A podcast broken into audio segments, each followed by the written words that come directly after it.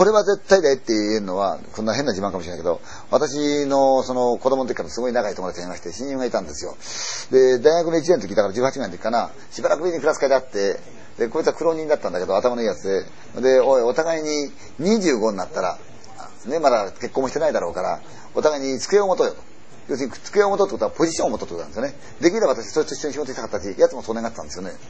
で、ところが僕は25の時には、芸能界顔出してたんですよ、もうすでに、その時に。な、なりようでね、顔出してましたよ。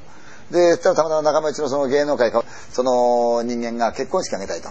言うんで、あの、じいちゃんあんた東京の人間だからどっかいい式場だとか宴会場知らないって言うんで、探してあげるよってことでね。で、私、新宿から代々木、原宿、渋谷、恵比寿とずっと歩いて、もう一人のやつと歩いて、見たりしたんですよ。それで、恵比寿まで来て、それも帰りゃいいものを、また歩いてね、渋谷方面向かってって、それも裏側を歩いて、渋谷川のそばで、これね、俺の親友のうちっていう人だったんですよ。25の年ですよね。で、帰っておいたんですよ。で、あの、うちのお袋が電話にね、メモして書いたんですよ。受け取ってて。そのうちやつのお通夜だったんですよ。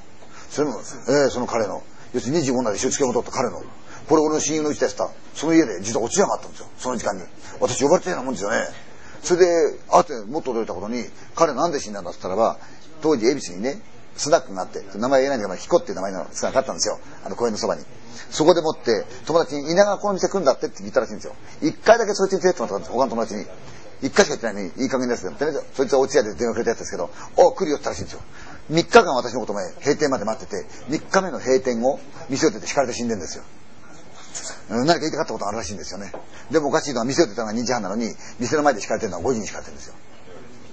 それで体内から多量のガスが出てたってから何かあったんでしょうね、きっと。で、警察が間に入って、下に会えなかったんですよ。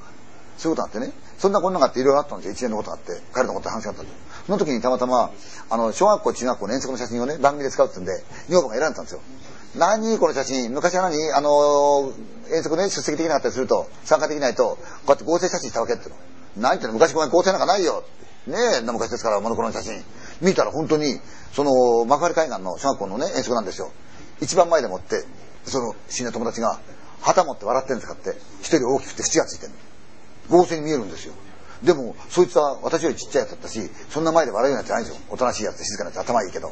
そしたら、向こうの方で、あの、うちの若手のマネージャーが、こっちにもそんな写真ありますよ。中学校の遠足だと思います。陣馬高原。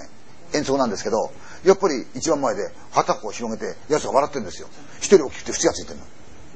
でも、小学校の、中学校の遠足の写真ですから、その時おかしくからみんな騒ぐでしょ、絶対に。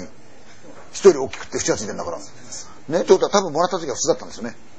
ところが時間が経ったら変わっちゃったんですね。だって、旗持ってはさみやすって大概クラスに決まってるじゃないですか。ね？私ならまだわかるんですよ。そのおとなしいっていうか、そいつ割とこう大人っぽいやつで、そいつがやってるんですよ。おかしく旗持って。いや、やったのかもしれない。でも二つともやつが旗持ってやってるんですよ、中学校も。やったのかもしれない。でも絶対におかしいのは、遠近法が逆なんですよ。